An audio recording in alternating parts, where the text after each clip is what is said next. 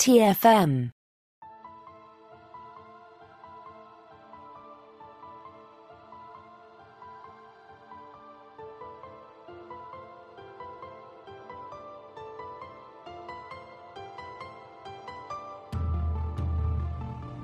Welcome, Boomers, to another episode of Warp Five, our dedicated Star Trek Enterprise podcast. I'm Christopher Jones, and with me, as he always is, is my esteemed co-host, Matthew Rushing. And Matthew's a little upset at me, it seems, starting here. Matthew, just before we start, I'm going to apologize. Like, I'm I'm really sorry about your tree. I don't know what got into me. Well, Chris, um, you know... I don't I don't know how I feel about it, and uh, you know, you didn't do the correct apology, uh, and so apparently you had not gotten my text. It was a little bit long, but uh, you skipped steps five, four, and eight in the wow. apology, and so therefore not accepted. Well, okay, I'll just have to try again. I, I don't know what to say. Maybe I'll go have a good soak in like a super hydrating solution. Maybe that'll loosen me up so I can get it all right next time. Yeah, I think they just call those hot tubs, Chris. Well, if, if this is a hot tub, I think it needs to be cleaned because that water is not looking very fresh. Yeah, this is the weirdest hot tub time machine I've ever seen. Exactly. Yes, everyone, today we're talking about A Night in Sickbay as we continue our twentieth anniversary look at Star Trek Enterprise here in the second season. And here is a quick rundown of the story. When Porthos takes a leak on a sacred tree, it's strike two for the Enterprise crew with the Kreetassans. But that relief doesn't last the beloved Pooch, as a pathogen in the Kreetassan air leaves him sick. Archer then spends a night in sickbay helping Phlox as he tries to save Porthos. But don't worry, eventually all is well, and Archer even gets to play lumberjack. So, Matthew, does that pretty much sum up this story? It's a quite straightforward plot, although we do delve into the mind of Archer for a little bit of uh, a character story here. Uh, you know, I, I think you're right. It does pretty much sum up the plot. And not only do we actually dive into Archer, but I, I thought that this episode did a good job of giving us some background on Denobulans and Doctor Phlox as well. I, I thought that they really utilized... Uh, Uh, their time together to bring them closer as, as characters in, in a really interesting way. So, which, you know, this episode is, is a pretty big, silly episode in a lot of ways, but I think that they do do some interesting things with what they give us. Yeah, they do. And they give us some background about Porthos, because I believe this is where, I think it's the only time we learn why he's named after a musketeer. And also how Archer mm-hmm. came to have him in the first place. Yeah, um, I, I love that as well. I mean, it, to give us that backstory, I mean, I, I'm sure, although, you know, there was a comic that just came out about Grunge the Cat uh, from Discovery. So, um, but hey, we actually got an entire episode here that does revolve around Archer's dog. So it does. That's pretty impressive. Yeah, yeah, yeah. And I love dogs, so I've always loved this episode. Now, this episode is an interesting one because I know that there are a lot of fans who really don't like this episode or don't like parts of this episode. At the same time, this episode was nominated for a Hugo Award, which only a handful of Star Trek episodes can claim out of the eight hundred something that have aired. And for me, I've always loved this episode because I think it's fun. It gives us a mix of humor and, as we're discussing here, some serious character insight. But it never gets heavy. And you know Porthos is going to be okay because, come on, the Star Trek writers, mm-hmm. they're not going to kill a dog in an episode. Right. Yeah. No dogs were harmed in the making of this episode, which right. was, See? is fantastic. They wouldn't be able to put that at the end. Uh, right. one hundred percent. Right. So, you know, I, I think that's a good thing to kind of deal with uh, right up front, Chris, uh, just about the episode itself. Um, I am like you. I've, I've never had a huge issue with this episode. You know, it's not like I would say it's one of my favorite episodes. But I think what makes this episode interesting is that it is willing to talk about things that, you know, Star Trek really hadn't necessarily talked about before. Um, and I think the reality of the situation, and I was thinking through, you know, because we've been watching this chronologically, one a week here, um, I'm thinking about where this crew has been, what they've been through. Uh, you know, they've been together now for over a year. Uh, they've been in deep space. There hasn't been a lot of uh, chances for uh, Archer himself to find any kind of relaxation. In fact, the last time he was supposed to have relaxation, he ended up in a mystery there on Risa. So this guy has been under an immense amount of stress for over a year, almost a year and a half now. And to have this type of situation kind of come up, I think, makes sense. And I don't I don't know of anybody really in that has worked in an office environment for a long period of time that hasn't had attraction to an opposite sex member, right? Or same-sex member. Exactly. I mean, all this stuff, I mean, this is stuff that just happens all the time. And so I think, uh, to me, I like where this episode goes, and I also appreciate at the very end of the episode that it, it, it allows them to kind of have a conversation about it. T'Pol is quite aware, as she, I think she does a great job of um, talking to the captain about it, basically saying, I understand what you're saying, and it's a good thing this can't be a problem. So basically, she lets him know she knows what he's talking about, and encourages him to then continue to be the person that she knows him to be. And, you know, I just really appreciate that. I, I think, yes, is it silly and all those things? Uh, yeah, of course. Um, but, you know, I, I, I've not really had an issue with this episode. And, and uh, I think I appreciate that it's willing to just talk about these things that happen to people all the time in our daily lives, really. Yeah, yeah. And that situation between Archer and T'Pol, there are two angles from which I think about it. One is in-universe with the writing, and one is fan mm-hmm. expectations. And here we are, early season two, and mm-hmm. as you recall, there was that fan speculation of, will Archer and T'Pol have a romantic relationship? Are they going to go there with the characters? And there are moments where it seemed like maybe they have tried to write some of that mm-hmm. tension into the show, but it didn't feel like that's where they were going to go with the characters. And then suddenly right. here, it's like, hey, we're inside Archer's head. He's having all these thoughts mm-hmm. about T'Pol.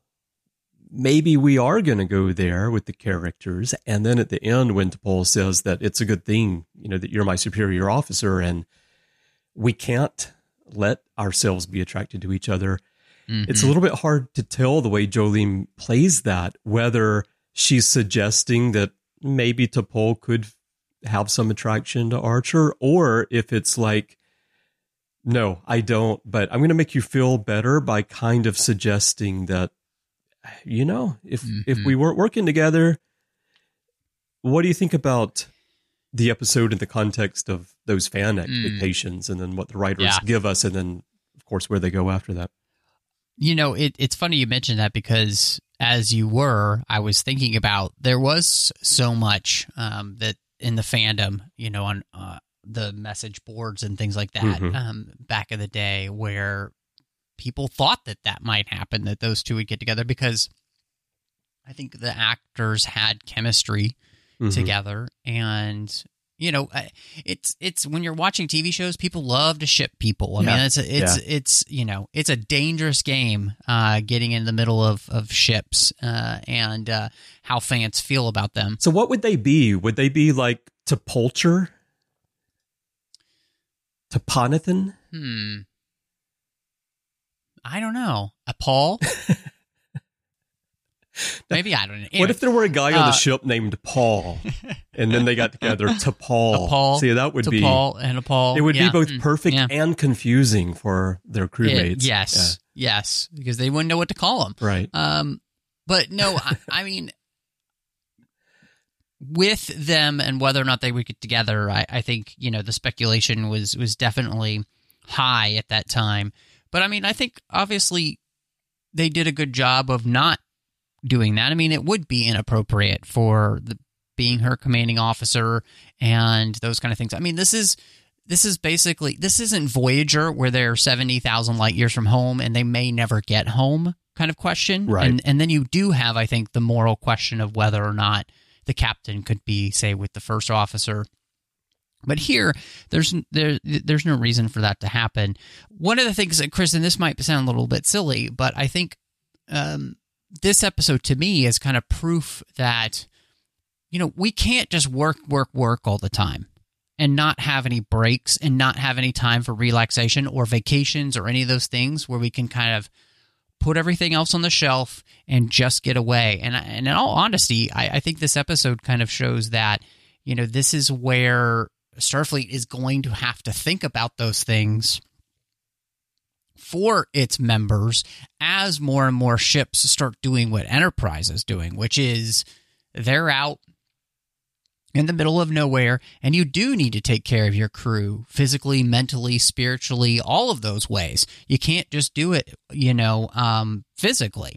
You know, uh, the mental strain and, and the emotional strain of all this, you have to have a way to deal with all that. So I really think um, that's that's really the thing that I kind of came away with this, this rewatch was like, wow, it, this kind of shows Archer probably actually does really need a vacation. Oh, yeah. Yeah, I, of course.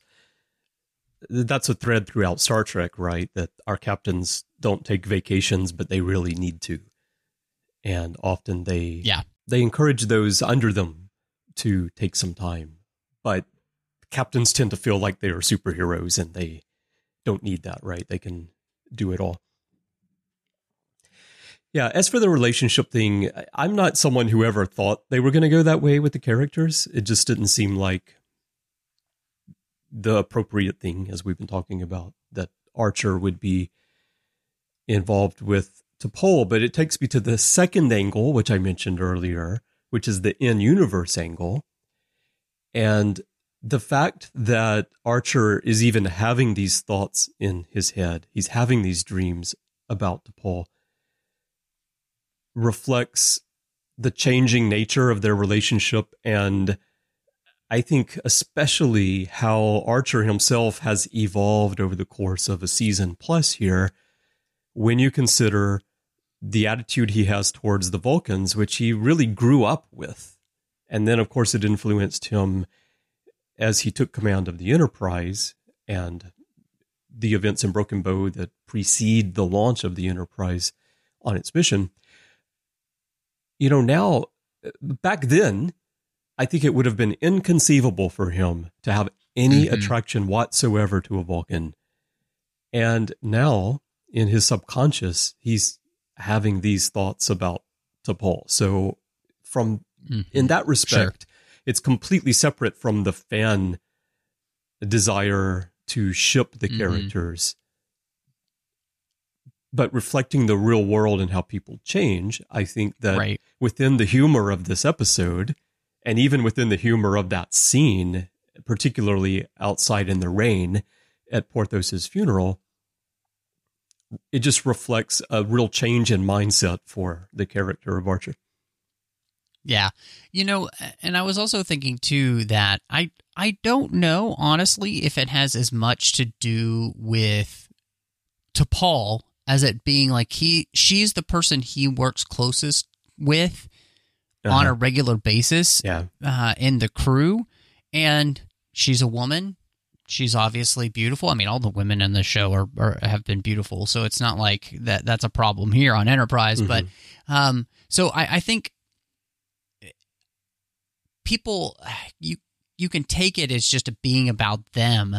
But I, I think it's more, you know, when you are in the position that Archer is, it just makes sense that that would be the person, you know, um, more, and it's not necessarily about T'Pol in all of the like ways that you might think about when you're thinking about getting into a relationship with somebody or whatever. Mm-hmm. It's just, well, you know, she's the closest female that is around and to him.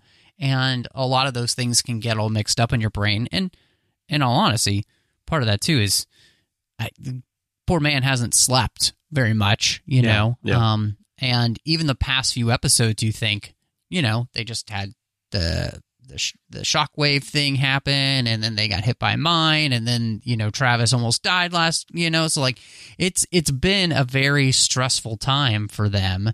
Um, and apparently that that work that that station did is pretty shoddy, because if they already need another plasma injector... Exactly.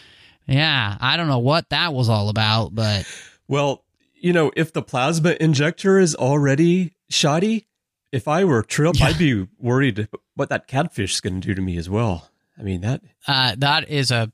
I mean... Was it properly refrigerated? About, I, I don't know. Mm-hmm. Yep. Who knows, Chris? Probably not. So let's talk about the core story with what's happening in Sickbay. You know, the, the episode is titled... A Night in Sickbay.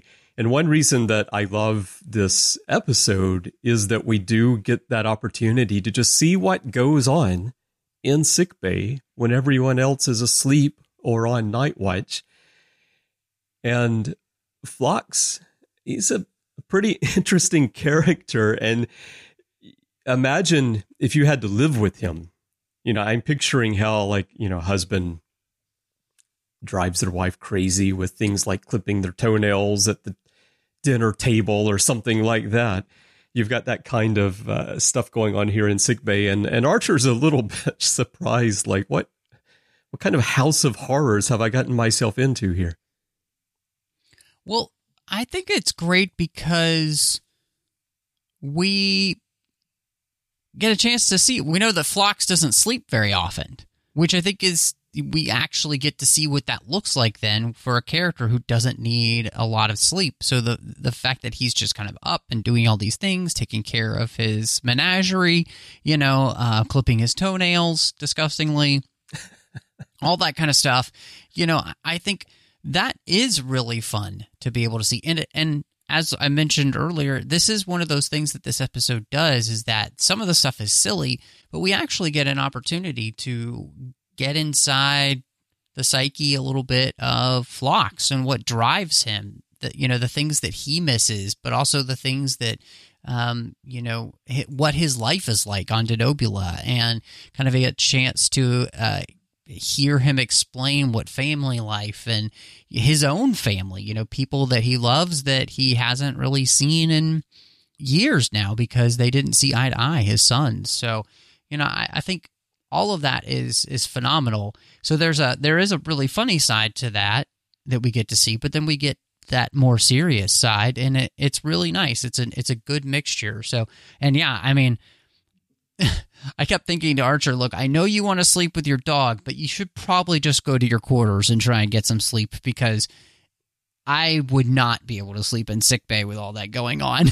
Yeah, right, right. But he wants to be near Porthos for that support. I mean, many of us have been in that situation where we have a loved one in the hospital and we want to be nearby, or we need to be nearby in some cases, and we're trying to sleep in a chair in the lobby, something along those lines. And so I can understand Archer's feelings in that situation. As for Phlox, yeah, it makes him a real person by fleshing out details about his life, about his age. I think that at this point, when we look at Phlox, we don't think we don't have any concept of how old he really is, which is often the case with aliens. And to find out that he's older than we think, that he has all these grown children who have lives and careers of their own, and this participation in this mission on the Enterprise is just another adventure in his very long life. And also having him have a couple of sons with whom he doesn't speak because they don't see eye to eye on things makes him a very real person. You know, certainly for me, I have that situation with my mother, in fact, actually, but that happens to a lot of people where, Uh, mm-hmm. you know, our lives go down that path, and we don't know that I think most of us who have that situation in our lives, we don't really share it. We don't talk about it much. And so right. you might not know that this person who you spend a lot of time working with, in the case of Archer and Phlox, share uh, that little bit of pain in life that can be a bridge, actually, and, and bring you closer because mm-hmm. you can understand each other better. And yeah, and I just thought it was good here that they did that with the alien character, because since on this show, everyone's human on the ship except for Phlox and T'Pol, it is nice to show us that these aliens also have the same, certainly in the case yes. of Phlox, being Denobulans are more like humans in their thoughts and demeanor. We can see that we can, we can, mm-hmm. we can understand him better. Yeah. Yeah. No, I, I agree with you. And, you know, I also think it was interesting because uh, I think the, the neat thing here is Phlox gets an opportunity to kind of have a, an understanding of humans that he he hasn't before, and and specifically that has to do with the fact that Archer's relationship with Porthos and what that means. You know, I, I think I think in some ways Phlox sees it as kind of silly uh, for him to have this relationship with this, you know, animal. He talks about how, you know, Denobulans don't, you know, have pets at all, so they they don't understand those type of feelings. And but they do have a dog like um, animal on their planet. Yeah, you know, they just, you know, has a tail, fur. Um, Most of them have one head. Yeah, yeah. So um, I I think that was really interesting as well, because I, I think what we care about that is, quote unquote, lesser than we are, and mm-hmm. how we treat that yeah. thing is, I think, uh, speaks volumes as to who we are. And so I, I think we see that Phlox gets an opportunity to understand Archer and I think human beings in a way that he might never have gotten to if this situation hadn't occurred. And I think that's really neat, you know, the fact that, you know, Archer is a very different captain in the sense that he does have this pet with him. And this is not something that is normal, we, you know, at least that we had seen for, for captains before. And I think in some ways that just makes him much more human um, and relatable to so many people. And so, uh, yeah. And, and again, too, like we were talking about the idea of, you know, captains not really having the opportunity to have relationships with people or whatever like that on their ship. You know, some ways this is probably mentally good for Archer uh, to to have a pet. Oh yeah, um, you know, yeah. just somebody can kind of he can go to his quarters to and and wants him to be there and and excited to see him. And you know, pets are good for mental stability for a lot of people. You know, it oh, makes yeah. a huge difference for him. So yeah.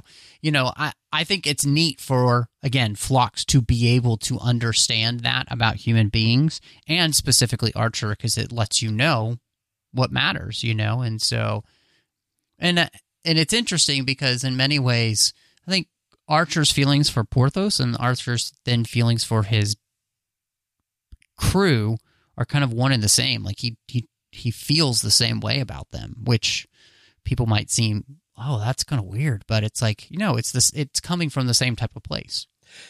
Well, pets are our family. And I think that's especially true of dogs, because dogs interact with humans more. I, I'm a dog person. I'm not a cat person.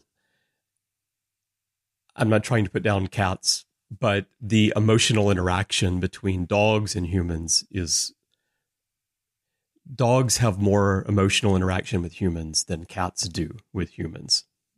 And humans may have the same feelings for their dog or their cat, but I think that whenever we have pets, they really very much become a part of our family. And so that's what you're saying, of course, that Archer, mm-hmm. yeah, Porthos is part of his family, and all of his crew are part of his family as well. And mm-hmm. yeah, you know, and I think that's what makes him a good captain. You go back mm-hmm. to to Minefield when he's on the hull with Reed and he's recounting the fact that he once had this commanding officer who was very cold towards the crew and had this mm-hmm. wall between right. himself yep. and the crew. And that's what influences Archer to not be that way. And I think that's reflected here.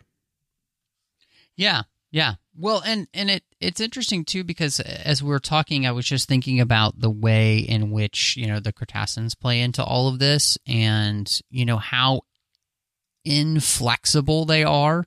Everything has to happen by their way. They, there's no, um, there's no flex. Again, yeah, there's just no flexibility there. And they don't really care about how, how anybody else feels. They only care about how they feel, mm-hmm. which I found fascinating in the episode.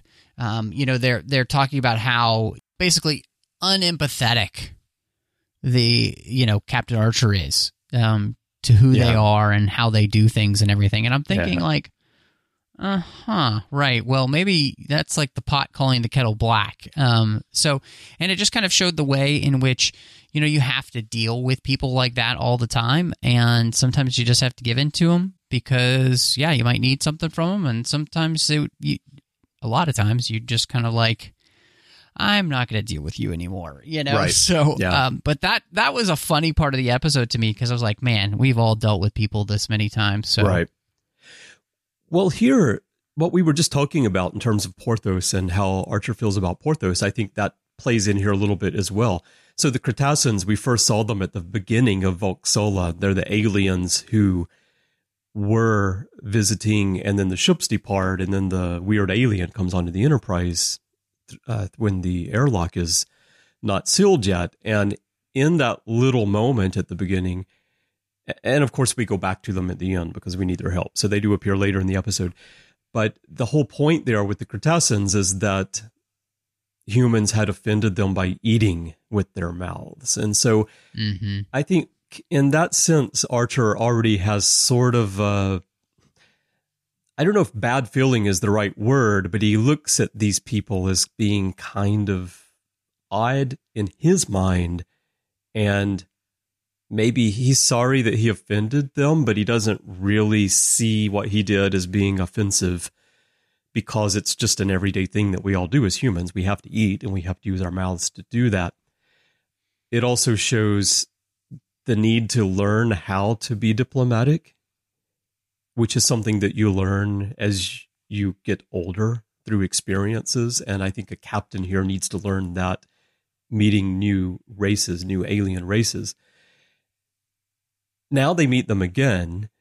And if Porthos had not gotten sick, if the Kreetassans had not failed to identify this pathogen in the air that might affect Porthos, I don't know if Archer's reaction would have been quite as strong. I, I think that's where the emotional element really, really plays in here. Maybe he would have been bothered, mm-hmm. but the fact that his dog might die really sets him off. And that's why his attitude is what it is towards yeah. the Kreetassans throughout the episode. Yeah. No, I, I mean, I think this whole thing has been kind of a cluster for Archer in that sense. And it is one of those things where, you know, you're the idea of being like culturally sensitive and everything like that is is important. But I, I it to me it, it the way they're played, I think I kind of see them and and, and the episode kind of portrays them, I think, as just being more of a nuisance and and almost, I would say, being kind of hypocritical in the sense of what they're asking for, they're not actually willing to give to anybody else, you know? Um, right, right. How would you, like, uh, the, the the inability to forgive an, an, an offense that actually didn't come on purpose, it sounds like this episode is more topical for today than anything yeah. else. I mean, yeah. this happens online all the time. So, I mean, yeah. gosh, as we're just talking about, I'm thinking, like, that's insane. Like, how Archer and his crew wouldn't even know, you know? And so it it's... Yeah. It's crazy. I think that the... Going back to Voxola and the eating thing, I think the point in the writing is that when you have new experiences with other cultures, you need to be careful about things that you may feel are normal but may offend others. And that's something I understand very well as an expat, having lived in Russia, sure. having lived in Japan now for half my life. I remember when I first came to Japan, for sure, little things that were perfectly normal to me as an American were offensive to Japanese people, and you have to learn what the culture is like. And so I think just that's a good message in terms of humans venturing out into space for the first time. But as you're saying, I do think that the other culture also needs to understand that this person is coming from the outside and they may be doing something that mm-hmm. they don't realize right. is offensive. And I, I think most people are like that. They are understanding. Here in Japan, that's the case, but not everybody. Mm. And as a culture, often you're expected to conform to that culture in a way that you might feel is too rigid, but, you know, it just depends on the nature of the culture. You know, here in Japan, mm-hmm. we don't have the diversity right. that you have in the U S, so it's mm-hmm. a lot harder for people to accept a wide range of doing things, rather than just mm-hmm. saying, no, this is the way we do it. And right. you are here, so you also do it that way. Otherwise, mm-hmm. leave. You know, that that attitude can right. be there. Well, and I mean, it it, it, it kind of comes down to, especially with these type of situations, I feel like, you know, it it's like expecting your partner or wife or spouse, girlfriend, boyfriend, whatever, to do something for you when you just started dating and you've never told them that you like this thing, and yet you just expect for it to happen. That's kind of the situation here. And, you know, th- that's where, again, communication uh, as well as a little bit of grace should come into these situations. And again, the Kreetassans apparently are a graceless society. And so uh, then Archer has to do what he has to do to get what they need. So yeah, I, I think uh, it is. It's just a good object lesson, though, I think, for today's society, is that maybe we should shouldn't be so hard on people and give people the benefit of the doubt. Yeah. Um. Instead of jumping all over them, and um, you know, there is such a thing as uh, un- unintended offense. You know, like I, I'm I'm sorry, I didn't mean to offend you. Like, I didn't know that was going to be offensive to you. How would I know? You know, so like we just need to have a little bit more grace. So last point to discuss here quickly, because this might be one of the reasons that some fans don't like this episode, is the sexualization in the episode. And the reason I say Porthos isn't that he's a sexy dog, although I think some other dogs might think so.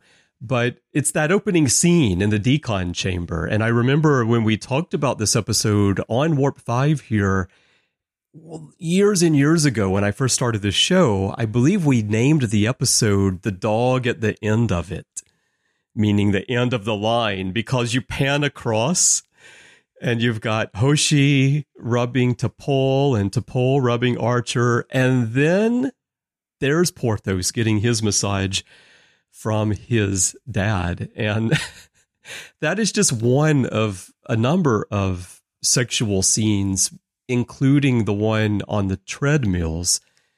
And I don't know, what, what did you think about, do they, is it inappropriate how they put that stuff into the episodes here? For example, did the conversation between Archer and T'Pol need to take place on a treadmill when they're exercising? And what did you think about that? I, I don't know. I mean, I this isn't one of those places where I, I found it inappropriate, since that's kind of what the whole episode is about. Uh, and therefore, it, it right. seems like, you know, Archer is in a place where uh, he hasn't been getting any sleep. Uh, he's emotionally compromised because of what's happening with Porthos, and he's got the frustrations he's dealing with with the ship. You put all those things together, the place that he's in, and he is started to um, see, because of these situations, uh, the beautiful woman that T'Pol is in a way that he hadn't before. And you put all that together, and it's just it's just kind of a cluster. And so moments that wouldn't normally have been an issue for him are now in a different light. And so it's just like, I think by like, say, doing the thing where I, they could work out together or pass each other in, in, in the workout room or whatever frequently. It's never been an issue. And yet now it, there's this, there's something else in the room. Right. And so I think, mm-hmm. again, the way that it's being portrayed on the show is very natural and normal to the situations that we as human beings go through in our lives, at least once or twice, if not more so. So I, I think yeah, I have yeah. no, I have no issue with that. I mean, you know, the decon chamber is, is an interesting concept in the first place. Um, so, but I, I think people just maybe get a little bit too uptight with things. Um, and yeah, yeah. I, I don't really, I don't personally necessarily have an issue with it. So, yeah, well, neither do I. And as you say, the fitness scene, I think not a big deal at all. I haven't necessarily heard anyone complain about the fitness scene, but it is a situation where they are putting the two characters in a moment where attraction might be heightened for them. But again, that is the point of the story, right? How is Archer feeling about T'Pol? So it makes sense for him to encounter her in that situation. And also it makes sense that the crew exercises. That's something I think that we don't see enough in Star Trek, is the fact that the crew needs to stay fit. Obviously, yeah. anyone, you know, people who live on the space station right now, you know, they have to stay in shape. So the beginning, the decon chamber, I think that's what gets a lot of people, because sometimes it feels like a moment of let's try to show some skin on Star Trek. And here, it makes sense for the story, though, because we need to establish that they've gone to a planet, they've come back mm-hmm. up. They don't have the technology for the transporters to filter out any pathogens mm-hmm. that they may have encountered, unknown pathogens at this stage. Well, because they're not, they're still not even beaming, right? Yeah, they, they no, they're just beaming. coming up and down in anyway, the right? yeah. shuttlecraft yeah, at this yeah. point. So, yeah, yeah. In fact, they have to use the shuttle to get around still. You know, they're not beaming around. So they don't have that technological benefit that starships have in the future. And the fact that Porthos is there at the end of it all, at the end of the line, lets us know this is a Porthos story. And I personally thought it was quite cute. But they do play up the decon chamber sure. here from the start. Sure. And, I don't know, for some people that might set the tone wrong yeah. for them from the beginning, but I don't see it as a, a big deal personally. Yeah, me either. I, I you know, I, I appreciate, like you said, I think them showing that the crew does need to work out. One, too, it, it's good for them mentally, you know, for that as well. That's another yeah. way of, of stress relief, you know, uh, good hormones that you need for your body as well. So, yeah, I think all of that's, that's fantastic. So, um, yeah, I don't know, I, Chris, all in all, I mean, again, this is not a favorite episode of mine of Enterprise, but I don't have major issues with it. I think uh, it's probably three out of five pituitary glands. So, yeah. Yeah, same for me. I've always loved this episode for the fun aspect of it. But when I watch it as I get older, I think more about the character elements that we have talked about today.